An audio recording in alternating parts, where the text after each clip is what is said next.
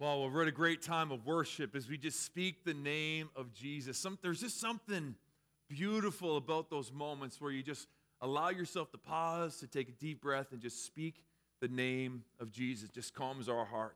Thanks, team, for leading us this morning. And welcome to the harbor. We're just so grateful you are here. If you're watching online, or maybe you're watching on demand throughout the week, and we're just so grateful that you're a part of this community, that we just believe God is doing something great in us. God is doing something great among us, and we are. I'm just, I, I don't know if you have this sense of feeling, but I just sense that God is up to something in our church. I, I believe that God is up to something in our community. And as we continue to take steps of faith and obedience, as, continue, as we continue to become curious about what God is doing, as we continue to say, God, wh- how, how can you use me? God, what's next? That He will continue to use us and lead us into beautiful and glorious things together. I'm just so excited. Do you feel that, or is that just me? Is that the, I just, no, a couple of you? It's okay. It could have been the pizza I ate last night, but it's, I just sense this that God is up to something. And so we are just grateful that you're a part of that. Uh, just before we jump into our message, I just want to let you know next week we have a, a special guest. We have Pastor Zoa from the Village of Hope, Zimbabwe. Look at that guy. Look at it. He's awesome. Pastor Zoe, I don't know if any of you have met him, but we've been sponsoring and, and partnering with Village of Hope in Zimbabwe uh, for several years now and just supporting what God is doing in and through them. Just a quick information they, they serve over 1,800 kids in Zimbabwe, in their area, in their community. 60 of those kids actually live on residence. So they live on site and they care for them. They have they employ over 80 residents to care, to educate, and share the love of Jesus. And they have these four pillars. They focus on education, they focus on healthcare, feeding programs, and family focused shelter. And I had a chance to meet him last fall when he was in town. And uh, honestly, he just loves Jesus. He loves the local church. He loves what he gets to do, and he is just so grateful for our partnership with them that allow them to continue to serve people. So I want to encourage you to be here next week. He's going to give us a little bit of an update on what's been happening at the Village of Hope and, and how our, our contributions and our uh, partnership has made a difference. And then he's going to continue on our series of Beatitudes, talking about blessed are those who hunger and thirst after righteousness. So it is going to be a great, great Sunday. You do not want to miss it. You want to be in the house next Sunday. I know it's a long weekend, but you want to be in the house next Sunday, all right? All right, so let's go. We're continuing in our series called The Beatitudes, and we're in week three of this series. And this is really a countercultural way of living that Jesus is introducing to his followers here. Sort of as he starts his ministry, he kind of finds himself uh, on this mount and he's got thousands of people that have surrounded him, and he offers this teaching in Matthew 5, 6, and 7. If you haven't had a chance to read it, you can do that, called the Sermon on the Mount. And really, it's where he lays out the foundation of kind of his ministry in his life. And then he then for the next uh, the next several chapters in Matthew, it's now him living out the principles that he taught. And the very first part of that sermon is what's called as the Beatitudes. It's the it's it's these eight principles, these eight lessons that are sort of the foundation to everything. And so we started talking about that, and each statement goes against the language of our com- the common language of our culture. It went against the common language of the culture then, right? It was sort of a shock therapy, like he flipped the script on what they were expecting him to say. And it actually goes against the culture today, doesn't it? Nothing's really changed. The way he teaches and this theology, this thinking, it challenges us, doesn't it? It challenges us to the core. And so we are leaning into this and we're asking, okay, God, what do you want to speak to us today as we follow in your footsteps, as we continue to journey with Jesus? And so if you have your YouVersion Bible app, you want to follow along, I think the notes are there. Uh, we do our best to put them every week. If not, you can just take notes the old fashioned way pen and paper. It's always good for you. Someone told me that a pen never forgets. Someone said that. It's a good thought, eh? How many people are like, I'll remember that. I don't need to write it down. 20 minutes later, what was that again? You know, a pen never forgets. Anyway, that's your uh, here. So here's the big idea that we're going to rustle through today, and this idea of that there is power in meekness that can transform your life. This, that's just kind of this big idea I want you to think about. There's power in meekness that's going to has the ability to transform your life. So let's jump into our scripture for today.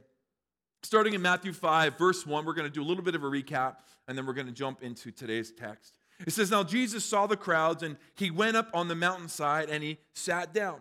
And his disciples came to him and he began to teach them, right? So he began to teach them this sermon that we now call the Sermon on the Mount. And he said, Blessed are those, blessed are the poor in spirit, for theirs is the kingdom of heaven. We talked about that week one. Blessed are those who mourn, for they will be comforted. And we, we see this pattern developing here where he's using this word blessed or this word happy, which is more than just connected to the happenings. We're not just happy because of the happenings of the situations around us. It actually is something much deeper. It's something much deeper, it says joy that cannot be removed. It's just joy inside of us that cannot be, that is not indicate, uh, indicative, indicative is the word we're looking for, indicative of our happenings. And so he's speaking about this internal joy, this happiness, this blessedness.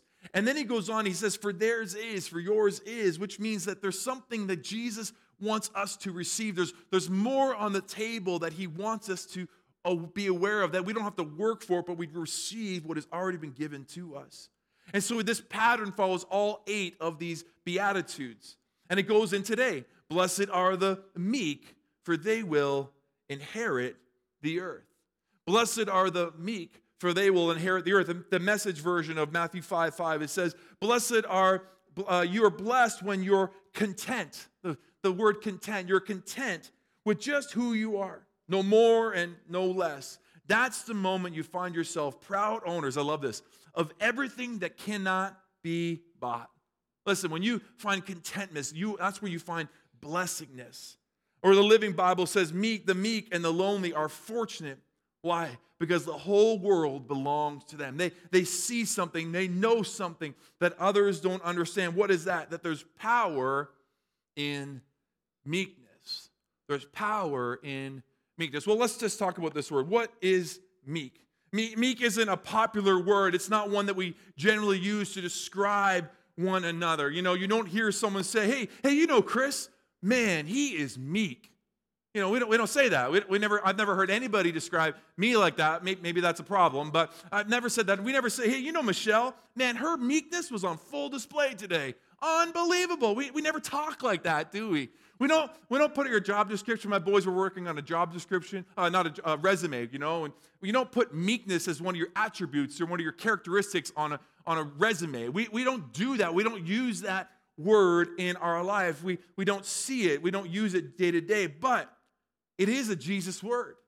And it's actually a word that Jesus uses to describe himself, right? Jesus used the word meekness to describe himself. So if he is meek, then you know, as his followers, we probably want to figure out what that is, don't we? We want to learn what that looks like. We see in Matthew 11, Jesus is, is talking to his followers of Jesus, his followers in Matthew 11, 28, and he says, Come to me, all who are weary and burdened, and I will what? Give you rest. And he says, Take my yoke upon you and learn from me. Now, what is he referring to this yoke? Because we talk about the yoke of an oxen, and that's a different, don't be unequally yoked.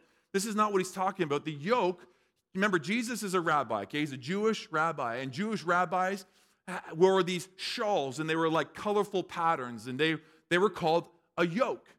They were, it was this yoke. And if you were a disciple of that rabbi, you would take the yoke of that rabbi upon you and you would learn from that rabbi. And that yoke represented the interpretation of Scripture their way of seeing the scripture and living out the scripture. That was their yoke, their interpretation of scripture. So Jesus, a rabbi, speaking to his followers, speaking to his disciples, says, Take my yoke, right, upon you and learn from me. And then he goes on to say, For I am gentle. Now, the New, the New King James Version uses meek in that context, which is from the same root, root, root word, Greek word. And I'm humble and lowly in heart. I'm humble in heart. And you will find rest for your souls. For my yoke is easy and my burden is light. Now, this is this beautiful passage of scripture that Jesus is having with his disciples. See, the Jewish tradition turned the Ten Commandments that God gave to Moses on Mount Sinai. I remember this part of the story where Moses and or God rescued the, uh, the Israelites from Egypt and they're kind of wandering in the desert and they've never been a nation before. They don't have rules to guide them as a nation. They're kind of nomads. They're kind of making up the rules as they go. And so God appears to Moses in, the, in you know, on Mount Sinai and he writes on these tablets these 10 commandments to help govern this, this new nation. And so the Jewish people, in order to protect those 10 commandments, created six 313 commandments, 316 rules to follow in order to protect the Ten Commandments. Can you talk about a burdensome yoke, right? Talk about a burdensome yoke. And Jesus is speaking to them and said, Listen, take my yoke upon you, for my yoke is easy, my burden is light. What's Jesus? His greatest commandment. He says, All the commandments, all the commandments of the Old Testament rest on these two commandments. What were they? To love the Lord your God with all your heart, your soul, and your mind, your strength. And what's the second? To love your neighbor as yourself. Listen, my yoke is easy. My burden is light. Just love me with everything you have and love people like you want people to love you. Like love people with your heart and your soul and your strength.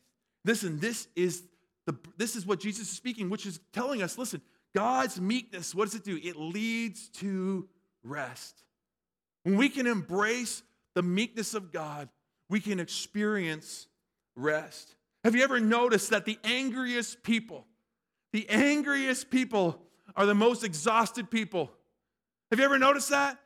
You're talking about the angriest people in your life, the people that are never happy. They're always, they're always complaining about something. They're always exhausted and they're exhausting, right? Let's be honest, right? You just are exhausted hanging around. You're like, man, oh man, not is everything horrible? Is everything bad? Is everything going wrong? It's exhausting. And Jesus is saying, listen, there's something about it. You find someone who is eaten up in bitterness. You show me someone who's eaten up in bitterness, and I'll show you someone who's not sleeping at night. Like, come on. There's rest that Jesus wants us to receive. There's rest that he wants us to know when we can understand the power of meekness. You with me? So, what is meekness? Let's break this down a little bit. If you're to Google meekness, if meekness, if you're going to go to Webster's dictionary or, or look for a dictionary online, you'd probably find a definition that goes along like this quiet and gentle, easily imposed on, and submissive. doesn't sound too doesn't sound like something you want to aspire to. I don't want to be easily opposed on. I, I don't want to be submissive in the sense that I'm beat into submission.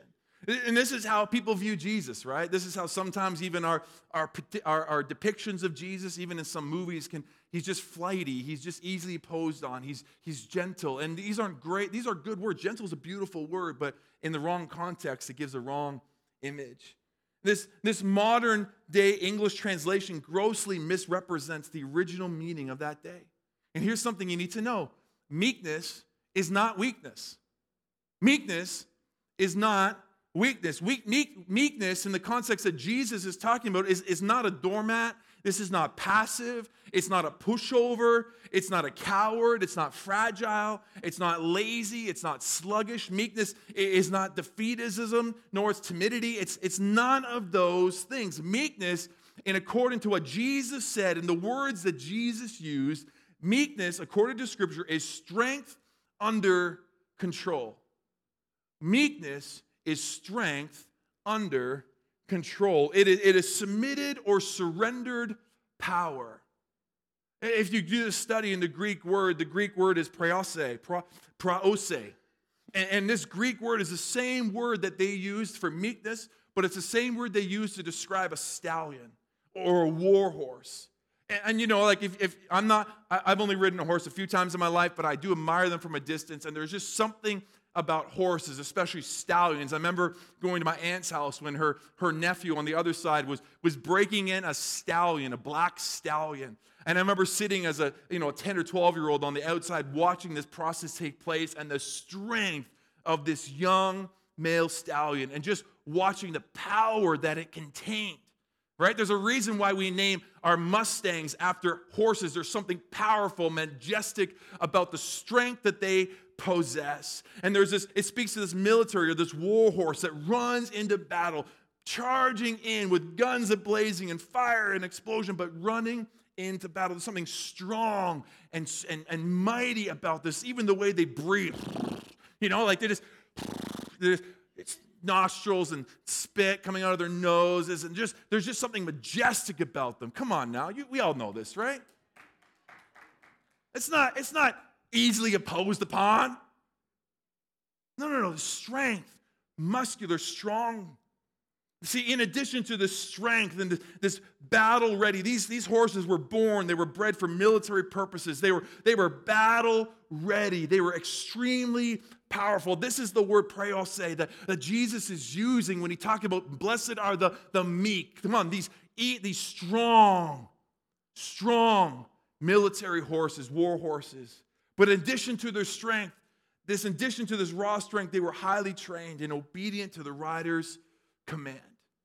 Listen, they were, they were under obedient. They were broken into obedience under the rider's command. So this word praos, it's, it means broken, submitted, surrendered. It's, it's being led for purpose. It's under the reins of the master. Meekness is strength under control. Is strength under control. This, this word implies a complete lack, right? It's a complete lack of self pride and, and self concern. And it suggests that putting oneself below others is an act of, of servanthood. It's looking for the needs of others versus serving our own needs. And knowing this, we understand that meekness actually requires a huge amount of strength, doesn't it? To be meek requires a huge amount of strength, sacrifice, and maturity to actually live this out. This is not something we just stumble into. All right? This is not just something that accidentally happens. There is something that we have to do and nurture to, in order to live this meek life. See, I was thinking about this a little bit this week as I was preparing to talk, and there's these two ideologies of meekness, especially when you use the, the, the, word, the culture's word of, of gentle and easily opposed upon. And I had this image of a feather, you know, this, this feather that just kind of floats with the wind. It's, it just goes with the flow, and it's just fluttering along, and it's just, it's not going to make a difference. It's not going to be heavy. It's not going to be harsh. It's just going to go where it goes. It's, it's just going to flutter along. And a lot of people think as Christians, that's the way we're supposed to be. We're supposed to be gentle. We're supposed to be meek. We just flutter along. We just we don't make an issue. We don't cause ruffles. We don't make a mess. We just flutter along. We just go with the flow. You know, anyone understand? We've been there, right? And we don't like this. If you're a if you're a Jesus a follower, if you follow the ways of Jesus, you don't see that necessarily in Jesus. And so, and this is this ditch, this ditch of this sort of, we're just going to be gracious. We're just going to be all grace. And this is, I, I feel like there's this ditch that we fall into in this one side of the road. It's this all grace ditch and this flutter and just go with the flow. And a lot of us, we rebel against this ideology or this thinking because we don't want to be like fluttery and floofy and just go with the flow. We want to let people know the truth, right? And so we, we trade in our feather for a hammer. And we are, you're going to know the truth, and the truth shall set you free, right? And we want to beat people over with the truth. But what happens is we leave one ditch and we aggressively fall into the other. Like this is what happens, right? It's and we want to be all truth, and we, we live in this this this hammer approach to our thinking and our, our ideology and our philosophy and our theology of, of Jesus and the teachings of Jesus. But what happens, here's what I've learned, is that the Christ view, Christ's definition of meek is the is both the hammer and the feather surrendered. It's grace and truth working together. Think about a feather. Think of it a feather when it's, when it's working in tandem, when it's working in purpose. A feather has the ability to allow an eagle to soar on the wind, to soar, the power to control the wind, to harness the wind, to soar and to fly. And, and, and, and just amazing. You even see some of the, the, the vultures or you know that you see around here just soaring in the currents of the wind there's something majestic about the power of their feathers but seems so simple by themselves and then you also see the power of a hammer that can build and just and, and resurrect. A, a, surrendered hammer, a submitted hammer can construct and build places for people to dwell and to abide. There's, there's strength in the surrender of the feather to purpose and the hammer to purpose. So they are not bad in of themselves, but when you use them in isolation, when you use them for your own will, they become damaging. And so Jesus wants to say, listen, there's no greater power than surrender. There's no greater power than meekness under control. That's where power is truly found. So, how do I receive this? If this is what God is asking me to do, how do I receive this? Well, his brother James says in James 21, 121, he says, Therefore, lay aside all the filthiness and the, I love this phrase, the overflow of wickedness. They got me thinking, you know, we, we have this phrase or this statement that we say we want to lead people into an overflowing relationship with Jesus. But it got me thinking that we actually overflow something. Your life is your, your life is always overflowing something. It's either going to be the power of God the, and the, the fruits of the Spirit, evidence in relationship with Jesus, or it's going to be, as James says, wickedness, right? Selfishness. the, the enemy of God, the, the opposite, the anti of God, the, the opposite of who He is. And so you and I get to choose for ourselves what do we want the overflow of our life? What do we want the impact of our life to actually be? To, to push people away, to be, to be self serving, or to be Christ centered. So to lay aside all the filthiness of our life and the overflow of wickedness and receive with meekness the imparted word, which is able to save your soul. So, really quickly, we got to keep on moving. Three things that, Jesus, that James says we need to we need in order to receive meekness in our life. One, we need a repentant heart. We need a repentant heart. We need to be strong enough to say, I was wrong. Like, I, I, like that takes a lot of strength. You know, you know if you're meek or not? That you have the ability to, to, to, to apologize to your wife. Like, you have the ability to apologize, not justify your actions, right? Not to prove why, you know, why, what she did caused you to do what you did, right? But just apologize. Recognize where you're wrong. Or how about apologizing to your 10 year old son because you went off, you let your emotions take over? Do you have the ability to repent in heart, to humble yourself, and to apologize? Like that takes strength, doesn't it? It takes strength. As a guy, I know that takes a lot of strength because we're proud. We kind of justify our actions sometimes, but it takes an immense amount of strength to humble ourselves, to recognize our mistakes and to say that we were wrong. It takes a lot of strength to receive forgiveness, but it takes a lot of strength in order to release forgiveness to those who've wronged you. Like this isn't just this isn't just being wishy-washy. This is a hammer under control, submitted into control to recognize that I have I have to humble myself and it's a repentant heart. It takes strength. I'm going to surrender my the feather and the hammer of my life to God to the Father, to His work, or to His plan. I'm going to repent. The second thing is a receptive spirit. We need this ability to receive, uh, uh, we need to be open to listen. This is openness to listen, but more than that, it's a willingness to hear and to receive. It's a willingness to hear and receive direction and correction. Right? Again, takes a lot of strength to submit yourself to this process to receive both the direction and correction. I'm going to do the hard work I believe this is like saying, I'm going to do the hard work of tilling the soil of my heart. I'm going to do the hard work of digging up some of the, the clay and the hard soil that is, has become really hard for any fruit of the Spirit to grow in me. I, I have a receptive spirit. The third thing that leads to a responsive life. So I can be a doer of the word. I'm going to allow God and God's people to help nurture the seeds of life planted in my heart. I, I want to be responsive. I want to do what is necessary. I don't want to just be a hearer of the word, but I want to be a doer of the word. And this is what it takes, not just to be meek, but really to grow in Christ, period, right? To grow in, in, in all the attributes and all the fruits of the Spirit. We need all of these things a repentant heart, a receptive spirit, and a responsive life. But as we open up our heart, as we till the soil of our heart, we get to see the fruits of God planted in our lives. And ultimately, we get to reap the rewards of meekness. And so, really quickly, what are these, these rewards of meekness that you and I get to receive, this to inherit the earth that, that Jesus is talking about? Well, in, in Psalms 25, uh, David, he says this. He says, He, referring to God, guides the humble in what is right, and He teaches them his way. There is this idea that God is guiding us along if we submit ourselves to his path. And so, one of the benefits and one of the rewards of living a meek life, one of the inheritance that we'll receive, is that we get to live with an uncommon security. You and I get to live with this uncommon security. If, uh, Hebrews 6:19 says we have this hope as an anchor for our soul, firm and secure. What, what is this hope that we have? This hope is that we don't have to defend ourselves. Listen, we don't have to defend ourselves. We have this hope this, that's firm and secure. We don't have to defend ourselves. I was thinking this morning as I was processing this thought, I was thinking about Shadrach, Meshach, and Abednego, these three Hebrew young adults that were taken from Israel into Babylon as, as kind of prisoners of war. And, and, if you haven't read their story or don't know their story, you can find it in, in the Old Testament, in the book of Daniel, chapter 3 it talks about this story. But they're in front of this king named nebuchadnezzar and he was the kind of the he was the, the, the big power right? He was the mighty and of that day. He was babylon was the, was the dominating nation of that time. And he was the king and he had resurrected an image and he wanted everyone to bow to him. And these three hebrew boys that were well respected there were a reason why they were handpicked because they were they saw the potential of these young leaders. And they just refused to bow. They refused to bow when everyone else bowed to this golden idol, which or really to this king, because they already had a god.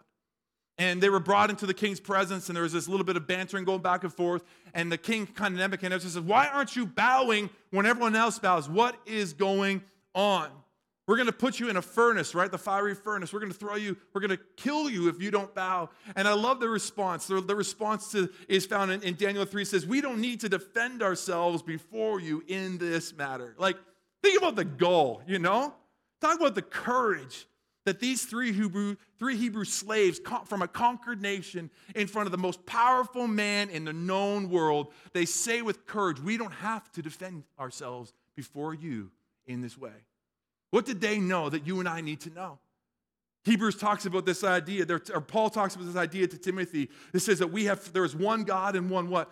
Mediator between God and man, the man Christ Jesus. You and I have a mediator who's mediating between us and God. We don't have to defend ourselves in front of the cult, the, the gods of this world or the powers of this world. We don't have to bow to the request, but we can stand confidently and respectfully, both as a feather and a hammer, in truth and in grace, and say, you know what? I don't have to fight for this right now. I have an uncommon security that is found in the hope of Christ, the mediator of Jesus, who is making a way that I don't see. He's making a path that I don't necessarily know right now, but I trust in his sovereignty. I trust in the security that is found in him. That's the first thing you and I get to receive, and that sounds pretty good. Who could use a little uncommon security today? Come on, we could all use a little bit of uncommon security found in the hope of Christ. The second thing we get to live in is, is a higher perspective. We get to live with this higher perspective. Proverbs 1 5 says, A gentle answer turns away wrath, but a harsh word stirs up anger. Listen, when we understand that we have a mediator, when we understand that we live in uncommon security, when we understand that we don't have to defend ourselves, it means we can change the tone of our words. We don't have to live like a hammer all the time. But we can submit our hammer to the hands of God. We don't have to live like a feather, though, either. We can submit our feather to the hands of God and we can live in truth and grace. See, it's always been true, but I believe now more than ever, tone speaks louder than words. Tone speaks louder than words. It's not just what you say, but it's how you say what you say that often stirs up strife and actually adds fuel to a fire. Think about your relationships, think about your family, think about the dynamic. It's not always what you say, but most importantly, it's how you say what you say that causes the thing to blow up because we're not listening, we're, we're speaking, but we're not conversing. And when we talk like that, as Jesus followers, I love John Maxwell. John Maxwell is a leadership coach, kind of recognized worldwide as sort of the, the, the guru of leadership, both in the church and in the, in the business sector. And he says, as leaders, when you're a leader, you see more and before. That's what it means to be a leader. It means you see more than those who are, who are following you see, and you see before they see.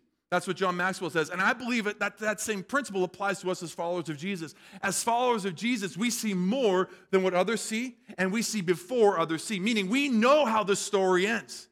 We know where this world is going. We understand that it's just going to get harder before it gets easier. There's no political party, there's no political leader that's going to make it better. We know this. It's only going to get better when Jesus returns for a church without spot or with wrinkle.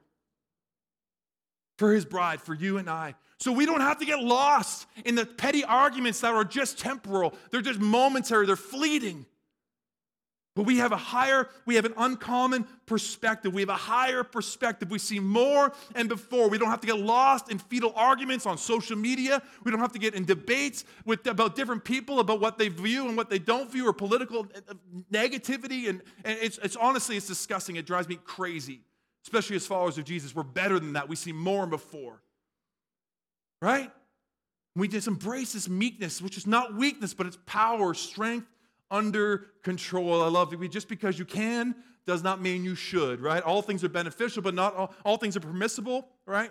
But not all things are beneficial. You can say that. I don't know if it's going to help you though. Right? You, you can. You do. You have the right to say what you want to say on, on your Facebook platform. But I don't know if it's going to be beneficial. I don't know if it's going to be beneficial to you, to our church, to our community, or to the capital C church around the world. I don't know. Do you have the right to do it? Absolutely, you have the right to do it, but you also have the right not to do it. All things are permissible, but not all things are beneficial. We see more and before. We have a higher perspective. And thirdly, we, have the, we, have, we can live with a supernatural power. We can live with the supernatural power. I love Galatians 5:22 says, "But the fruit of the Spirit, remember when we till the soil of our heart, the, the seeds of life get planted into our heart, right? Get planted into our life, and then we get to live with this supernatural power. And Galatians 5 says, the fruit of the Spirit. There's all these different fruits of the Spirit, but he, he ends with these two is gentleness, which is the same root word, praneus. It's the same root, root word as meek, and self control. Listen, you can have love and joy and peace and greatness, goodness and kindness and all these other, but, it, but if you don't have gentleness and self control, it's on all for naught, really. Listen, you need to have all of these things evident in your life. We can live with this supernatural power. And I don't know about you, but I cannot be meek or gentle consistently without the power of the Holy Spirit in my life. I can't. I can't live in self control consistently without the power of the Holy Spirit in my life. I can have moments, right? These little, these little windows, these little splashes, and I can have these little moments, and, and they're beautiful in themselves. But if I want to live this out the way that Jesus told us to live this out in order to inherit the earth, I need the supernatural power of Jesus evident in my life every day. That's why Jesus tells us in John 15 that apart from me, you can do nothing. I'm the vine, right? You are the branches. You cannot do anything apart from me. You can't sever yourself from me and expect to produce life giving fruit. It just, it's impossible. So we get to experience this. And it all points down to this idea that meekness, I believe this, meekness is the abiding place for my provision. Meekness is the abiding place. It's where I can live to receive provision for my life provision for my soul, provision for my strength. And from all accounts, this is the place that Mother Teresa, many of us know the name, the reputation of Mother Teresa. This is the place that she lived. She abided in this idea of meekness. She didn't, she didn't worry about her own provision, but she worried about the provision of others. She discovered that the power of meekness is found in the surrendered life. The power of meekness is found in a surrendered life. It's not fluttering with grace like a feather, and it's not being dominant in truth with the hand by a hammer, but it's taking these things and putting them into submission to a surrendered God. At some point in her life, before she passed, she, she jotted down these thoughts of what it actually looks like practically to live a meek or humble life. And I tell you what, I was reading through this this week and I realized, ooh, there's a few little ouch statements in here. But I want to encourage you to listen and to maybe evaluate your life and maybe what even one step today that you could take in order to move towards living a meek life. She says this speak as little as you possibly can about yourself. Meekness. Keep busy with your own affairs, not the affairs of others. Meekness. Accept small irritations with good humor. Meekness accept being forgotten and disregarded with ease. Meekness. Do not dwell on the faults of others. Be courteous and delicate, even when someone provokes you. Meekness. Do not seek to be admired or loved. Meekness. Give in in discussions even when you're right. Meekness, grace, and truth. Choose always the more difficult task I don't know when you read that or hear that, I don't know if you can say, Yeah, I do that. Yeah, I do that. I think all of us can be challenged with that type of approach to life, to what it actually looks like as a husband or as a wife, as a father, or as a, as a friend, as an employer, as an employer, as a mother, to embrace a meek life, to inherit the promises of God. See, this is difficult.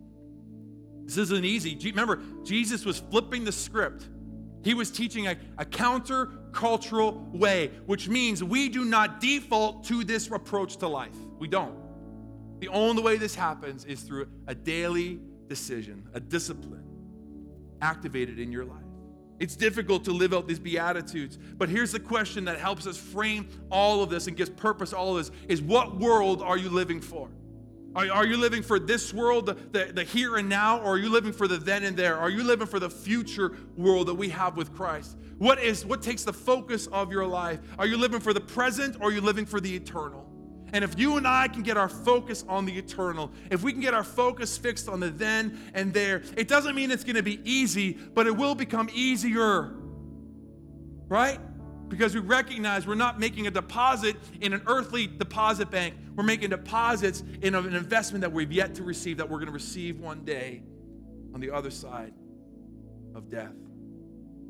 So, Mother Teresa knew this. She knew that this wasn't her home. That's why she was able to live with such a reputation and such a, a selfless life, a surrendered life to God. So, here's the question you and I have to ask today is what about us? What about me? What about you? Are we ready to discover the power of meekness in our life today? Are we ready to live that out?